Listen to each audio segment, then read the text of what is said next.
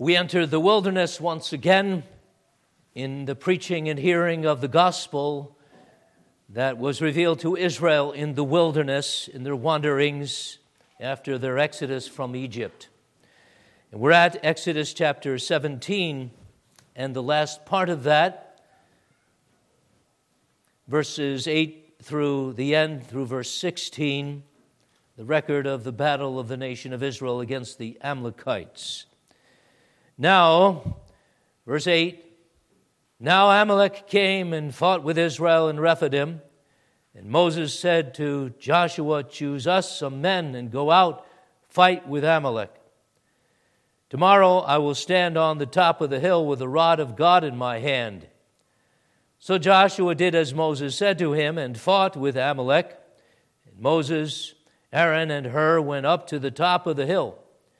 And so it was when Moses held up his hand that Israel prevailed, and when he let down his hand, Amalek prevailed. But Moses' hands became heavy, so they took a stone and put it under him, and he sat on it. And Aaron and Hur supported his hands, one on one side and the other on the other side and his hands were steady until the going down of the sun. So Joshua defeated Amalek and his people with the edge of the sword. Then the Lord said to Moses, Write this for a memorial in the book and recount it in the hearing of Joshua, that I will utterly blot out the remembrance of Amalek from under heaven. And Moses built an altar and called its name, The Lord is my banner, or Jehovah Nissi. For he said, Because the Lord has sworn, the Lord will have war with Amalek from generation to generation. Thus far, we read the Word of God. What follows is my sermon based on that text and that incident, recording the battle of the nation of Israel against the Amalekites. In fact, this battle is the record of World War I not the World War I of the 20th century of allies and axes, of those who are the good guys, we would say, and those who were the evil. But this is the war of Israel, the people of God, the enemies of God. That's World War I, if we could only get that into our heads. That's the principal war that's ever fought in all of history. The godless haters of God fight the people of God, Israel, the church, and God Himself. This, in fact, is the war arising from the negative side of the very promise of God at the first in the garden, when He promised to the devil, addressing the devil, that there would be enmity between the devil and his children, and between the children of the woman, the people of God, and, and the devil there would be a spiritual separation and antagonism. There would be hostilities forever. This, I say, is part of the promise God establishes so that there will ever be His people who will not be the people of the devil, and the devil's people who will be opposed on every side by God, who fights on the side of right and righteousness and even of his son. There's an antagonism which comes to blows at every point. This is the battle of the ages between not only good theoretically and evil theoretically, but between God and evil, the people of God and evil. This war, Israel against the Amalekites, which took uh, upon them unprovoked to fight the Israelites occurred some two months uh, after Israel was delivered from Egypt. They're on their way to Sinai. This war, however, recorded in the Old Testament of an Old Testament people of God and an Old Testament enemy, the Amalekites, is the principal war of God's people against all the world. It's for our learning. It's for our learning of the war, of the enemy, and of the victory that is God's and how he affects that victory. So I would ask you, church, are we the battling church? That is, are we fighting against the Amalekites, the world? Are we those who trust in the victory that is God's? Are we those who have no clue, on the other hand, of this battle? We need to. Because the church, as God has made her, is and ever shall be the church militant until she goes to heaven. She must be the church militant, even as Israel in this very first battle had to learn how to fight. We have to learn how to fight. And maybe for some of us, that means picking up the armor of God for the first time. May God make us a battling people, not battling against each other, not quibbling about this or that, but the righteous battle and the righteous battling people. May He do that so that we're armed with His sword and defended by His spiritual armor, and we know the conquest which is God's. So we want to consider, first of all, remembering the Amalekites. We're taught to remember them in no uncertain terms and in different ways and then remembering to fight the Amalekites, and then remembering that victory that God gives over the Amalekites. It is striking at this time in Exodus 17, in these beginning chapters recording the wilderness wandering, that God shows to Israel at every step that He provides for them. He provides leadership through Moses, His chosen leader and through the pillar of cloud by day and of fire by night. That awesome pillar, children, that God showed, that, that presence, that visible presence of God in their midst, so that when the cloud rose up from the ark of the covenant that would be built, they would follow that cloud and they would stop wherever the cloud went or the fire went and they would know where to go. God provided them leadership. He would provide that also through Jethro soon, who knew the wilderness, but he provides that himself and also through Moses. He provides food. As we've seen in Exodus 16, there's this mysterious thing called manna that drops from the sky every single night. And he also at times condescends to give quail. He gives water from rocks, does God. What a God. Go figure. Water from rocks. God gives it. And that rock is Jesus Christ. But here now, in Exodus 17, the last part, God shows he gives protection. The Egyptians were the enemy under whom Israel languished for 400 plus years. Now there's this other enemy. How can it be? How can that be in this wilderness?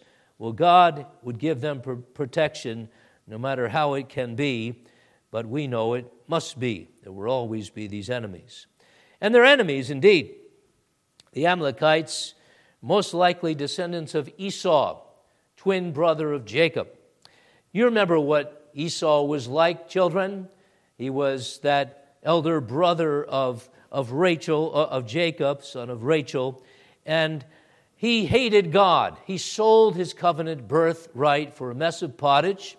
He later married heathen wives, and in every way he showed he despised God's covenant and his promise. And he's in fact called in Romans 9 the one who's hated of God. Jacob have I loved, Esau have I hated. And that doesn't mean loved less, he hated. God condemned Jacob or Esau to uh, the hell that he was earning by his sinful life and rejection of God. He's a hater of God and God's people. Now, this race from Esau, and that's the idea, these Amalekites are the great great grandchildren of Esau, they dwelt at this time, apparently, in the Sinai Peninsula where Israel was. They also dwelt in parts of Palestine, we're told. Perhaps they're a nomadic people, and vying they would be for Israel for good pasturage. One way of looking at their attacking Israel was to remind ourselves that often in the history of the nations, there come about squabbles about land and territory and resources.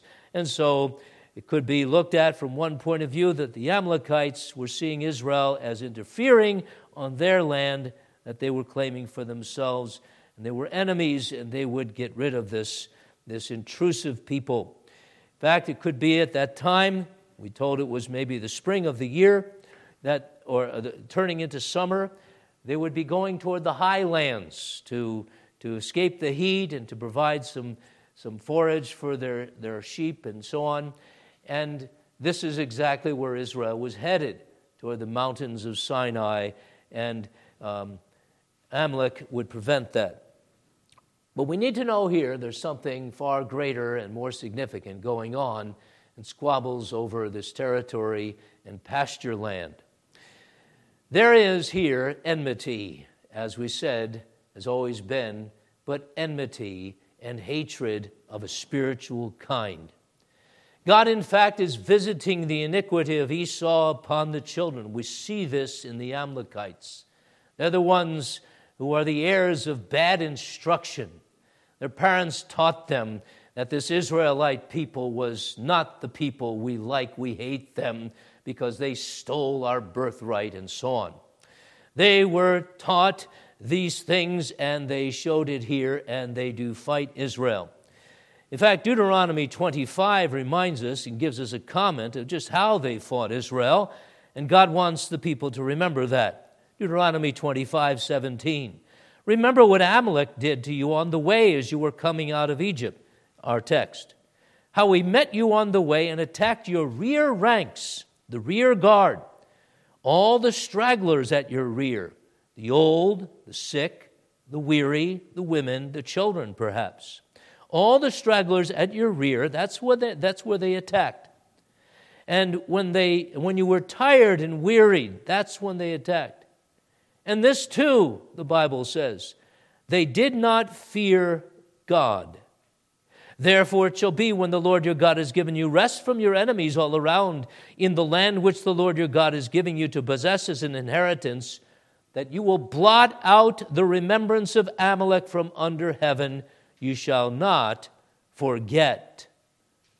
This nation of Amalek and the children of Esau, therefore, is a dastardly sort of people. They don't even fight honorably. They would get people or get Israel to uh, at her weakest point.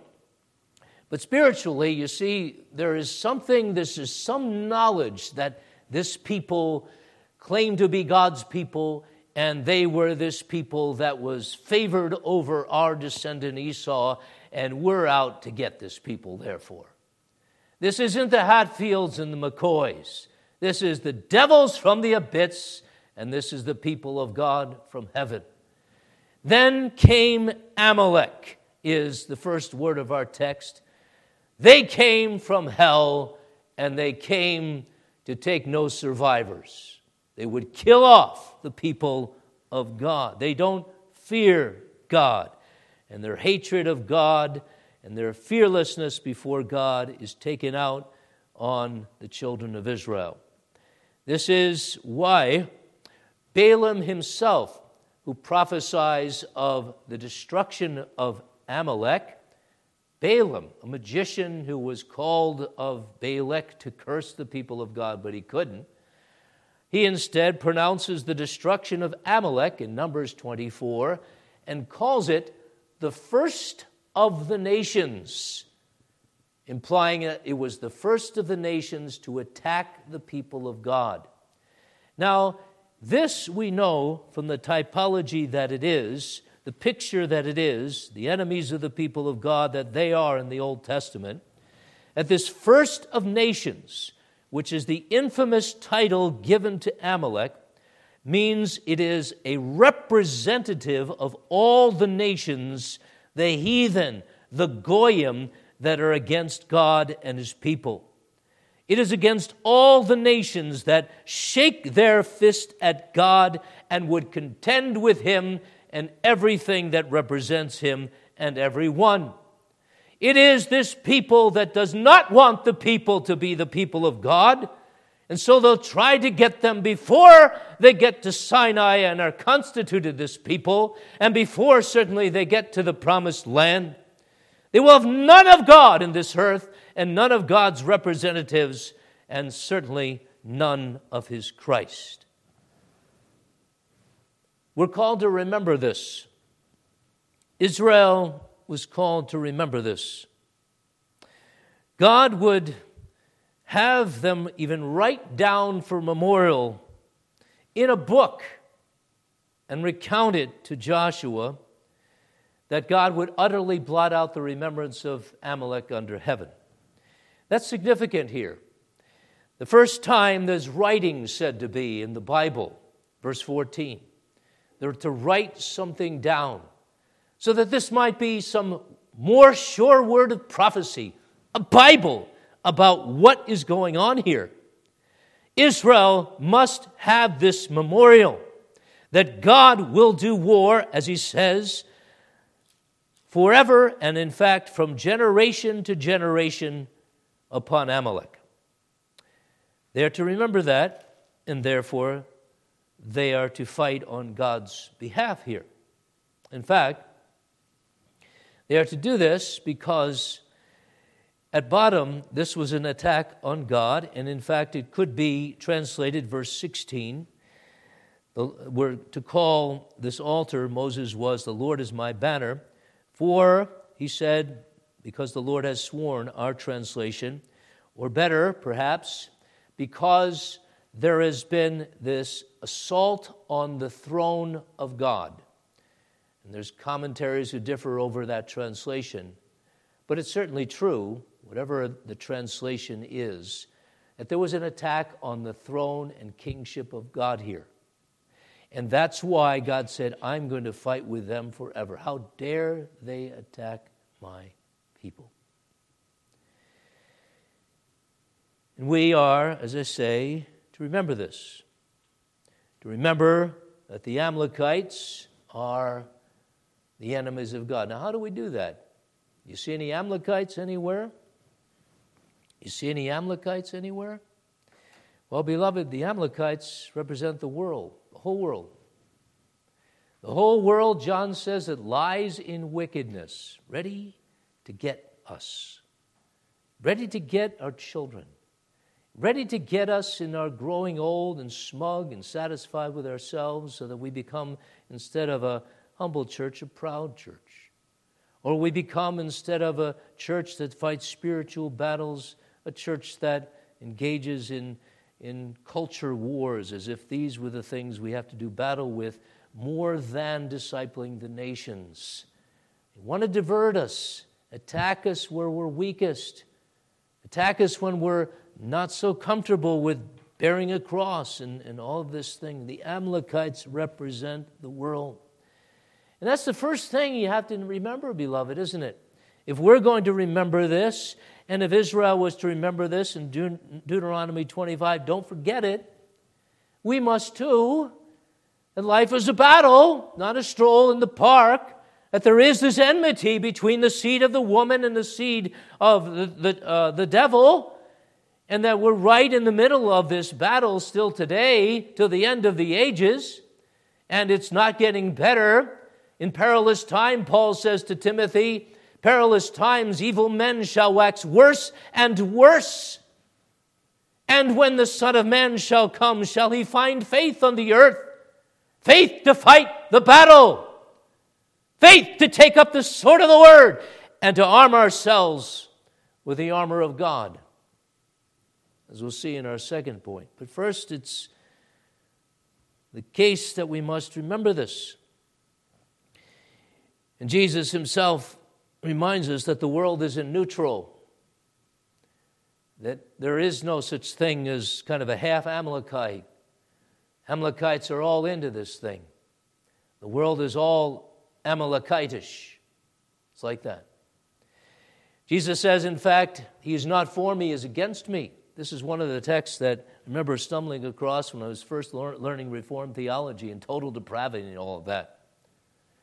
He is not for me, is against me, Jesus says. If you're not Israel, you're Amalek. You're not some good and kind Ben Franklin sort of a guy who's kind of halfway in between. He who's not for me is against me. And he who is not gather with me, Jesus says, scatters. And that's how we're to look at the world. That is, the whole world that lies in wickedness, which John also says we are not to love. For all that's in the world is not of the Father, it's of the pride of life and the lust of the flesh and so on, the lust of the eyes. And so, how are we fighting? And are we recognizing that often the Amalekites come from the compromised church? This is taught in this text. The representative of all the enemies of the people of God in all the world at all time is Amalek, descendant of Esau, brother of Jacob, from the covenant home of Rachel. And here is this guy who knows something. He knows something of the promise. He's been there under the preaching. He's heard this and his parents maybe compromised a little bit, maybe on the Sabbath day observance, and maybe on this and that. And then he took another step beyond that when he married, or she married. And they became a little more loose about Sabbath day, not only, but about every day and about worship, and they were compromising. And so what happens is, out of the church's loins come the worst of the Amaleks, because those who know better are the ones who are the most haters of God and truth because they don't want anything of not only the Lordship, but the salvation of Jesus. They don't like the message of such perfection that's required and such holiness and of such a Savior who comes to save us, and we need it Instead of all of the theology of Jesus and the cross and the blood, let us, as good Christians, be peaceable with the world, with the Amalekites, friends. And that's the first thing I want to say to you when we're talking about the battle here. Remember this the battle comes hottest. Not to fight the Amalekites, but to make treaties with them. Not to kill them, but to bring them into bed. For that, I say, if you're going to remember the Amalekites and remember God who fights the Amalekites, and therefore should we, I'd point you to Saul. Turn with me to 1 Samuel 15. 1 Samuel 15. This is a striking record here of someone who forgot the command of God or the, the, the, the banner and the testimony that was to remind them that God's going to fight the Amalekites from generation to generation. Later on, Saul forgot that. Remember, Saul's a king after the nations chosen by the people. I'm going to read the first nine verses, 1 Samuel 15. Samuel also said to Saul, The Lord said to me, Sent me to anoint you king over his people, over Israel. Now therefore heed the voice of the words of the Lord. Thus says the Lord of hosts I will punish Amalek for what he did to Israel, how he ambushed him on the way when he came up from Egypt. Now go and attack Amalek and utterly destroy all that they have. Note that utterly destroy all that they have and do not spare them, but kill both man and woman, infant and nursing child, ox and sheep, camel and donkey. This, by the way, is that why certain schools are banning the Bible from their jurisdiction. This is the latest of the banning of religion and freedom in the public schools. Here's what they say the Bible is violent, it's not fit for children's ears. God said to Saul, Kill both man and woman, infant and nursing child, oxen, sheep, camel, and donkey. How terrible of this God of the Old Testament. Beloved, this is holy of the God of the Old Testament. Read on. So Saul gathered the people together and numbered them in Telaim, 200,000 foot soldiers and 10,000 men of Judah. And Saul came to a city of Amalek and lay in wait in the valley. And Saul said to the Kenites, Go and depart, get down from among the Amalekites, lest I destroy you with them, for you showed kindness to all the children of Israel when they came up out of Egypt. So the Kenites departed from among the Amalekites, and Saul attacked the Amalekites from Havilah all the way to Shur, which is east of Egypt. He also took Agag, king of the Amalekites, alive, Amalekites, alive, and utterly destroyed all the people with the edge of the sword. So far, so good. Now read on. But Saul and the people spared Agag the king, and the best of the sheep, the oxen, and the fatlings, and the lambs, and all that was good, and were unwilling to utterly destroy them. Unwilling, they certainly knew they should, but they were unwilling to utterly destroy them. But everything despised and worthless, that they utterly destroyed. And then the word of the Lord came to Samuel, and it was a word of rebuke and of the announcement that God would take the kingdom away from Saul. In fact, that's an example here of a religious person in the name of God saying, You know, we can do better than that. In this case, better than just destroy people and damn people off the pulpit and so on, whatever. We're going to spare people. We're going to be enriched by this world after all. We can enjoy these things. And we need to remember that God is the God of love and mercy and so on. Beloved, if you would remember Amalekite, the Amalekites, and God, remember Saul. And do not do as Saul did. Saul compromised the word of God. The word of the cross, the word of what is offensive to the world and the Amalekites. They can say we're against all of this our religion, but we can't say we're against all your broad religion. Can't say that.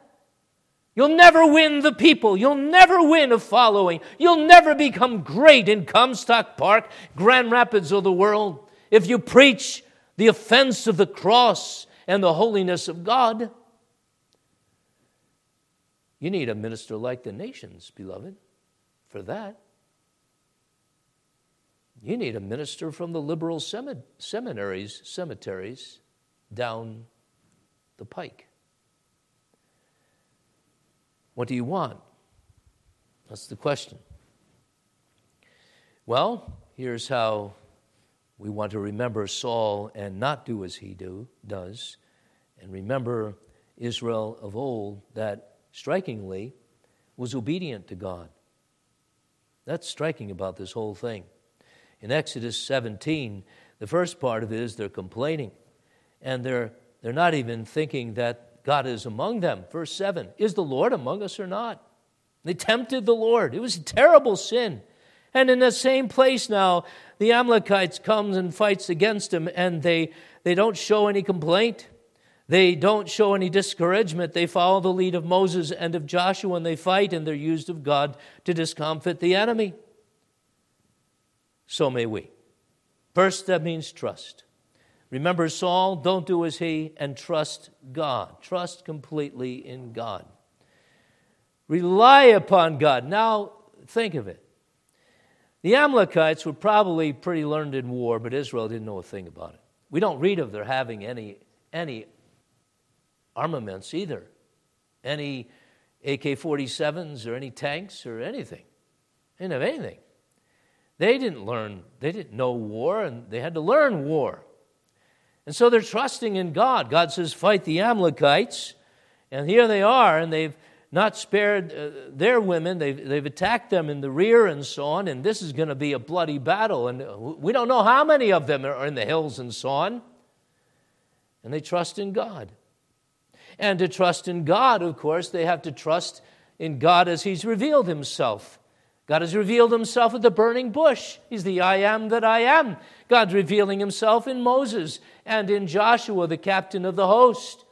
And God reveals himself in Jesus, of course. This is what every revelation is about. This is what the Bible is about. Don't you know, beloved? It's about Jesus, the revelation of the God who fights our battles, who is our manna, who is our water from the rock, who is the rock who is the leader, who is the Shekinah glory, who is your help in your bereavement, your help in your success, your help success, your help in your temptations and trials, your help at every stage of life so that you're not a mere victim of your own sin and circumstance and past.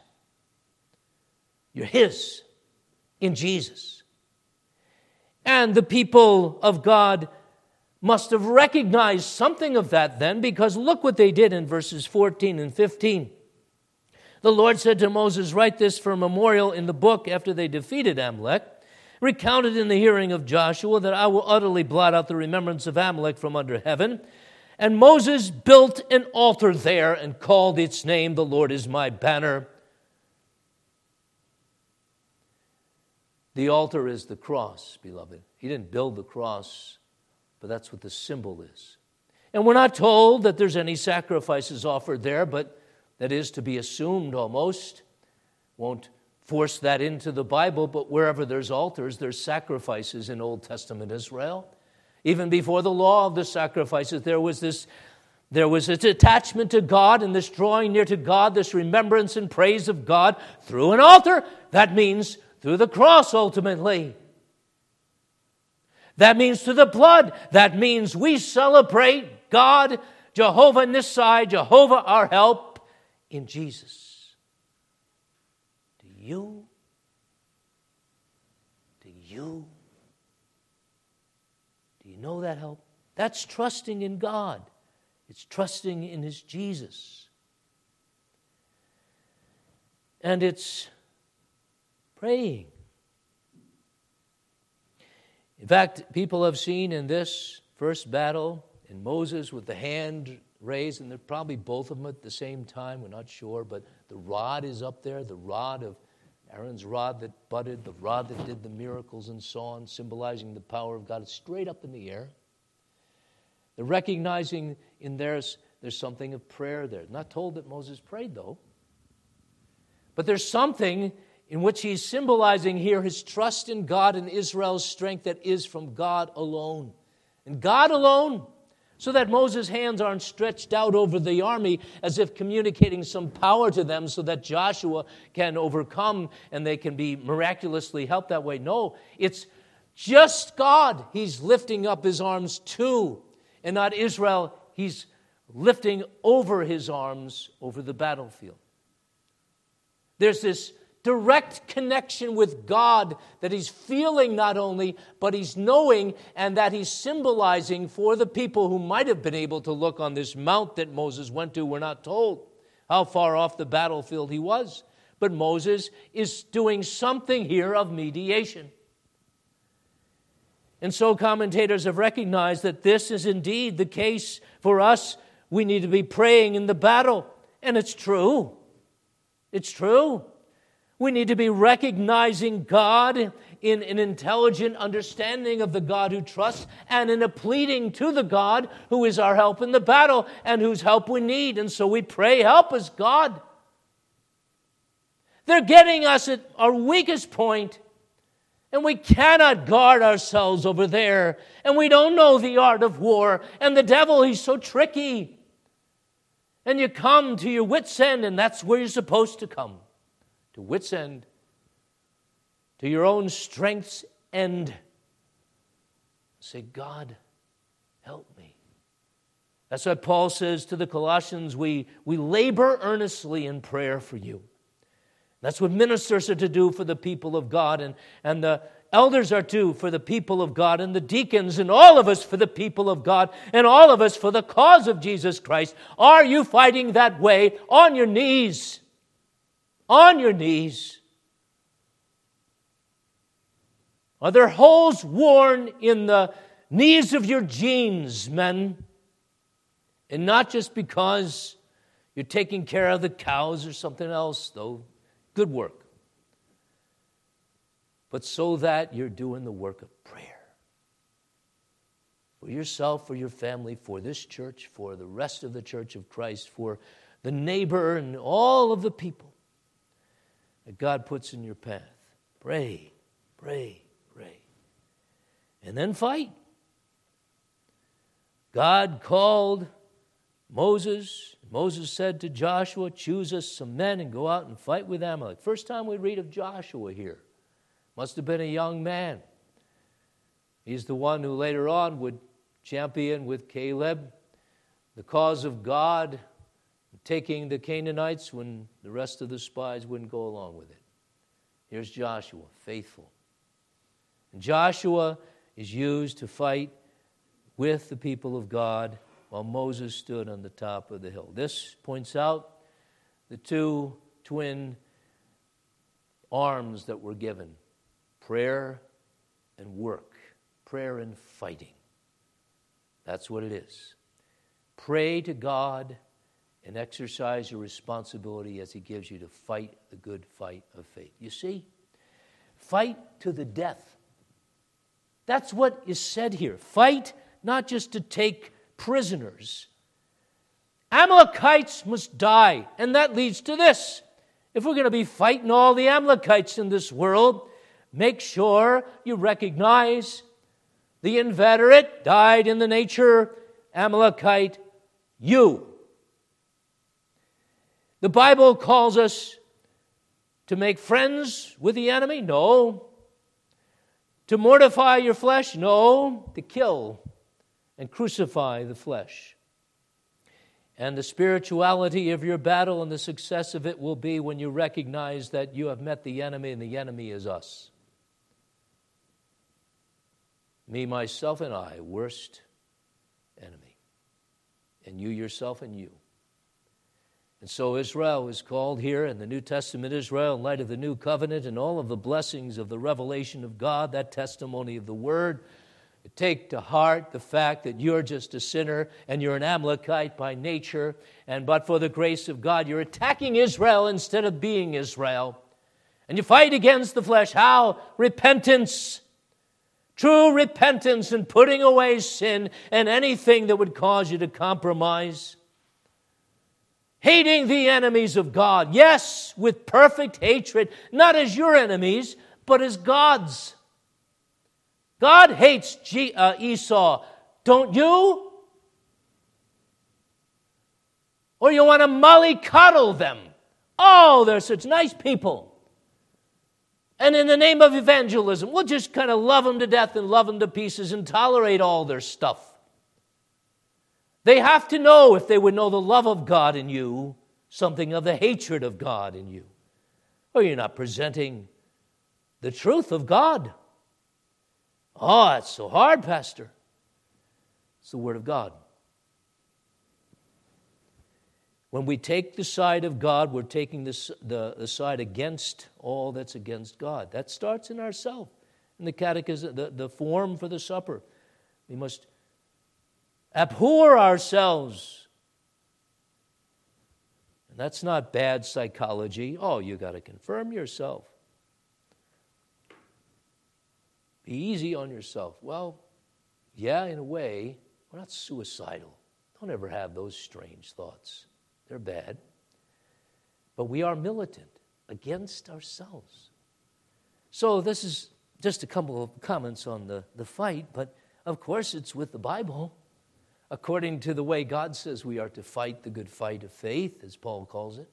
With the Bible, here is written down for a memorial. We're to write it down in the book and recount it in the hearing of Joshua, foreshadowing the fact that there be a whole book written for us the wonderful, sure word of prophecy of the inspired, infallible word of God.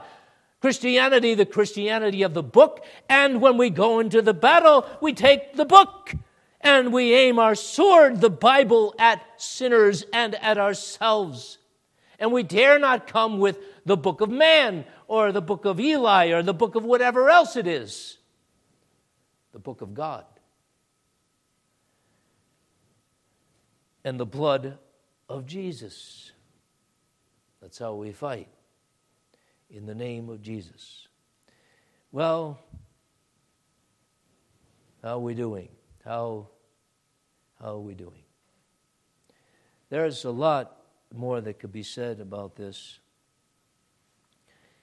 And we have to be careful, beloved. We have to call enemies enemies of God, friends of God, friends of God not to be charitable, but recognize and discern so that we can truly fight the battle in the name of God. Do that. Do that. And then we'll know the victory. The victory is certain. Joshua defeated Amalek and his people with the edge of the sword. We could translate that Joshua mowed down Amalek and his people with the edge of the sword. That is, gave no quarter, took no prisoners, slew them all. Now, this is a picture of the complete victory of God over the enemy. That's what happened here. Now, the Amalekites would, would be around for a while. There would be several armies, even saw uh, several battles against the Amalekites in the promised land. And we read, however, that they might have been completely decimated by the sons of Simeon in the days of Hezekiah in one of the, in one of the Chronicles. Be that as it may, they still remain, but that doesn't mean that God's not having the victory. And this is for us to remember. God is making war with the Amalekites.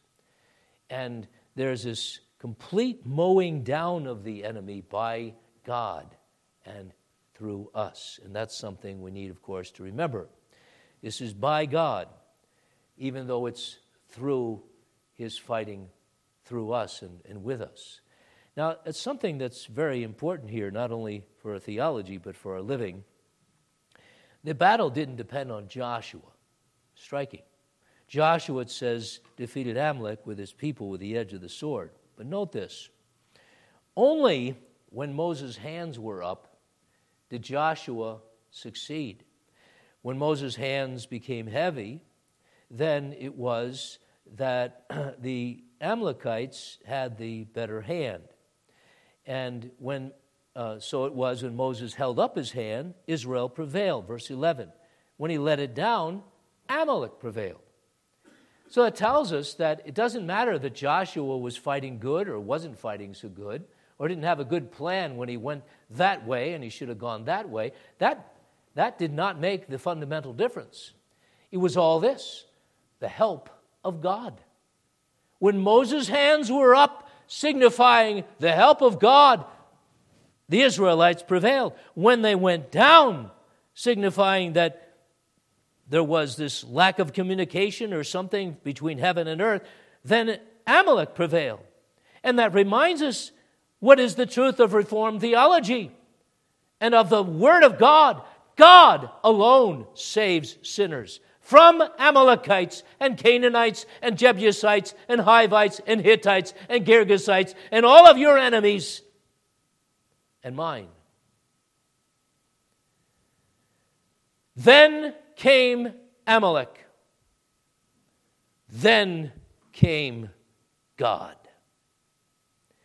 And God Himself will come at the end of time this vanquishing of the Amalekites is a picture of the day of judgment when God will come. And it will be then, as Revelation 12 reminds us, that there's woe to the inhabitants of the earth, to be sure, but the people of God overcome the Antichrist by the blood of the Lamb and by the word of their testimony, and they did not love their lives to the death. Those were fighters of Amalekites to the death. Are you? Amen. We pray, Father, your blessing. May this church know the battle, the enemy, and the victory. May we be praying people. May we be a people with the word, sword of God May we trust in the blood of Jesus. May we be those, Lord, who in the midst of the battle take heart and give not up our courage. May we fight on. Keep us from fighting ourselves against each other. Keep us, Lord, when we have different opinions, of one mind and seeking the glory of Christ and true biblical reconciliation. Give, Lord, the victory to the church here and in every nation. And so may people like Amalekites, just sinners, themselves be won to Christ. But those who are of the reprobate seed, who constantly and will forever resist you, may they, Lord, be condemned to the hell you've reserved for them. Lord God, it's not about us, it's about you and your cause. And we pray, may your cause be exalted. And your banner, even Jehovah Nissi, lifted up. That banner, the cross of Calvary. That banner, our victory through the blood. Hallelujah, Lord. This our battle cry. Amen.